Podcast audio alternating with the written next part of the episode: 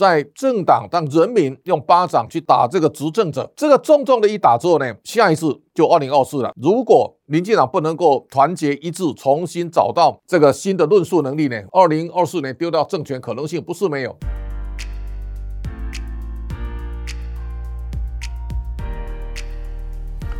各位财讯的观众朋友，大家好，我是谢金河，欢迎再度收看老谢开讲。这一周当中，全世界的焦点都在台湾的地方选举。这个地方选举在十一月二十六号迅速开票完成之后呢，我们也看到台湾的在整个政治版图出现非常剧烈的变化。在经过这一次的大选之后啊，民进党呢在六都当中只剩下两都，而如果把执政的县市加起来呢，剩下四加一。这个四加一是原来的高雄跟台南市呢是六都。当中的两都，而剩下的包括屏东县跟嘉义县，此外呢，还加上一个离岛的澎湖。啊，这个是在一九八六年民进党创党之后呢，掌握的县市执政版图呢最小的一次。啊，这一项的一个结果，对小英总统来讲，当然是一个巨大的伤害。所以在这一次选战当中啊，我们也可以看到，一个呢是日本的学者小笠原新信呢，他在选前他其实已经告诉大家了，民进党很可能是拿到四加一，他只有一个金门没有猜中，那其他都命中了，所以大家都觉得他非常的神准。啊，他在选后呢，在关键评论网也特别透露，他说台湾能够在中国的巨大压力当中完成的地方选举，而且这个是选民非常成熟有。智慧的一个表现。那么，他也认为，民进党现在在二零二四年要确定败选还言之过早。但是，民进党要未来要痛改前非，也就在这一次执政的过程当中呢，大概看起来人民的感受啊是不好的。所以，我们看到吴翁山先生在报纸投书啊，他说嘴上谦卑，态度骄狂，人民厌恶。哦，他特别提到，他说台湾的社会呢同情弱者，当掌权的一方倾向权力打打击一个竞选的对手时，同情心啊必然。花笑，他说，实际的政治呢是错综复杂的事情，投票行为尤其百般深奥。他说，很少人啊认真去了解二十二年台湾历次选举左右大幅摆荡的真正内涵。那他说，台湾一千九百万的选民参加政党的不到百分之十，而另外百分之九十呢对个别政党并没有明显偏好。台湾又是一个水平知识很高的地方呢，说人民是国家的主人这句话呢，至少在投票那一天是真的哦。所以这个时候大家也。可以感受到吴旺山先生这个他的。发表的言论呢，也大概代表在这一次民进党败选所遭受的重大的重创。这当中啊，也跟在这一次选战当中啊，第一个他没有主体的论述，而另外呢，鹰派几乎整晚端走，他也没有经过比较民主的地方初选的程序，完全由选对会来推派人选。这样的人选呢，他未必是符合大家的期待。所以在这一次选战当中啊，重中之重的最重要的核心呢，台北市呢，陈时中虽然在抗议当中有非常杰出的表现，但是他的团。团队呢，这一次仍然没有把它包装的很好。那这一次它是悬殊的差距呢，落败了，是四十三万四对五十七万五千啊，等于三十一点九三对四十二点二九。这个投票比例呢，是比上一次李英元在对上马英九的时候呢来的更低。那这个也让民进党内部呢出现非常大的反弹。你看到在何志伟特别点名说，黑道把持在竞选主轴当中啊，小英的团队呢完全把持了这个陈淑仲的竞选的主轴。所以这个出来的结果，我们看到台湾。湾整个所有的版图，这个线大概北港西以南呢，大概能够确保，但是呢，以北大概全部都沦陷。高安在选前呢，也是遭受到网军非常大的这种打击，但是他仍然脱颖而出。这样的一个板块的变动呢，也告诉大家，台湾未来的地方政治的发展，二零二四会是一个关键转折点。为什么呢？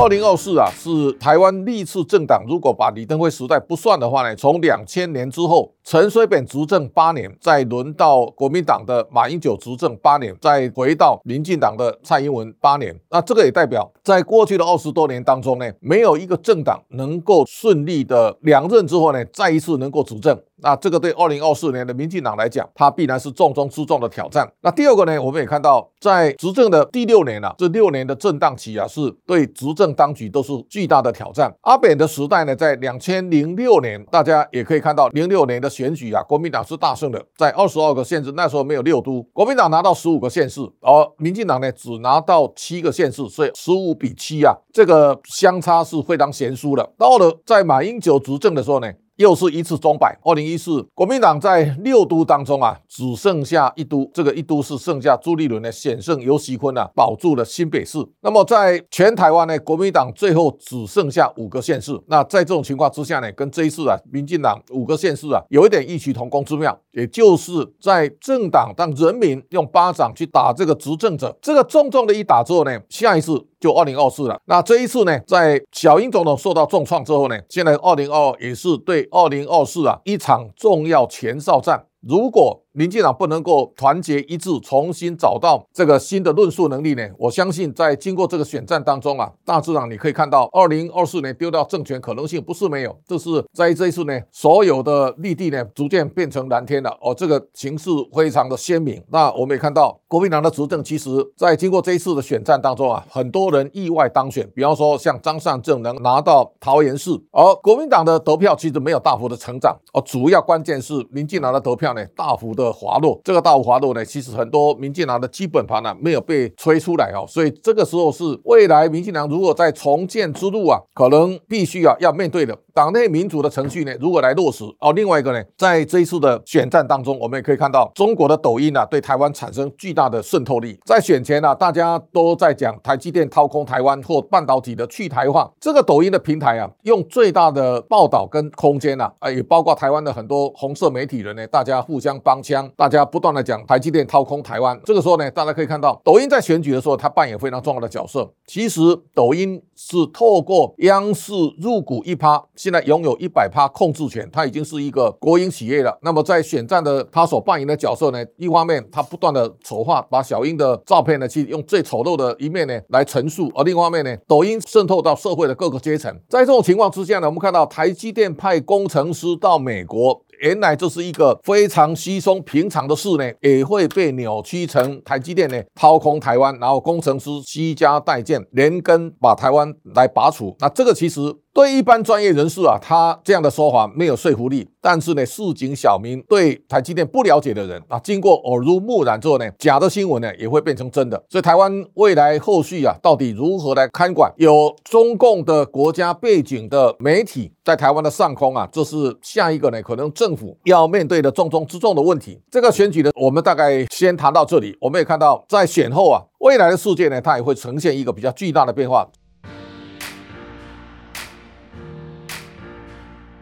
巨大的变化当中啊，大家最值得注意的，在二零二二年一开始啊，其实你看到从二月的俄乌战争之后呢，美国的 CPI 从一月的七点五一路往上升，到六月呢到了九点一。二零二二年整年都在通膨室内，而联准会不断的升息的态势当中，加强大家的压力。这个升息之后呢，我们大家可以看到，在历年当中啊，我们很少看到美国一口气啊把利率升这么高的，从三月升一码到五月再升两码，然后呢四次连续升三码。连升三码之后呢，如果十二月再升两码，它今年会升十七码，那基本利率呢会到四点二五到四点五。在美国从两千年之后呢，在很短时间快速升息呢，这一次情况最严重。进入到二零二三，美国到底会不会还是用？去年的水准快速的升级，这个叫暴力式的升级。我想暴力式升级的空间呢不会太大，因为再过来我们可以看到美国的十年期的公债，它从零点六五啊一路跑到四点二七九，这样的一个十年债殖利率快速攀升啊，会引导全世界呢，其实大家都在抛美债。美国的债券呢，今年最早中国减了一千三百八十二亿。那大家知道，中国原来美国债券的部位呢有达到一兆三千两百亿美元，日本啊原来最高到两兆，现在呢中国已经减到九。九千三百九十三亿了。那日本呢？从两兆现在快速下降到一点二三八兆。外国现在持有美债的规模剩下七兆两千九百六十亿，而美债的规模是三十兆五千七百亿。外国人现在持有美债的比例大概剩下二十四点三，而这个数字呢，在上一次金融海啸的时候达到百分之二十五。现在外国人持有美债比例不断创新低，也代表如果美国再继续升息呢，美债的压力呢会更大。所以 A 轮最近特别提到，美债陷入流动性的陷阱，那流动性越差。当全世界都在卖美债的时候呢，那到底谁来支撑美债？这个时候呢，美国财政部啊压力会无限大。所以在这种情况之下呢，我判断接下来美国的升息啊会趋缓，也就是说，美国为了对抗通膨，还是要。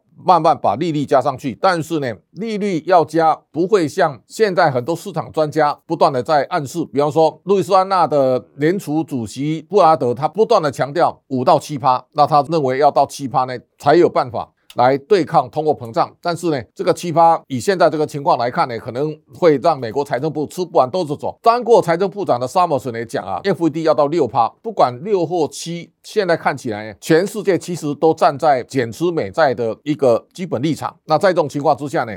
我相信这一次在未来的升息的路上呢，它会脚步会趋于缓和。也换句话说呢，在今年经过暴力式的升息之后呢，到了明年虽然升息还会一波荡漾，但是已经到了一个强弩之末了啊！这个对全世界来讲，它会有一个疏解缓解的效果。一方面，现在看到北海布伦特呢，现在最低跌到八十点六一美元，当然这跟最近的中国的白色抗争有关哦。这个在中国的风控啊，现在没有松口的情况之下呢，现在油价呢不断。的在下跌，这个下跌，如果你对照原来先前俄乌战争刚刚开始的时候呢，北海布伦特最高到一百三十七块美元，现在跌到八十，最少跌幅百分之四十五以上啊！这样的跌幅其实也预告通膨的压力呢正在舒缓当中，所以这个慢慢会下来。好，油价下来之后呢，我们也看到欧元或英镑呢，其实他们都有相当大的幅度的反弹。美元指数啊，从一百一十四点七七八呢，现在回档到一百零五点三四，美元的回档也给大家带。来来一个比较松弛的效果。你看到这个是北海布伦特，现在有一个技术面的 M 头的走势呢。到二零二三年，其实还有一个未来对世界影响比较重大的变数。如果俄乌战争有一个比较显著的变化，那我相信包括石油、天然气跟粮食价格呢，都有快速下滑的空间。在这个情况下呢，这一次啊，经济学人在讲那个未来十大趋势，第一个趋势呢是俄乌战争未来的变化。那这个也是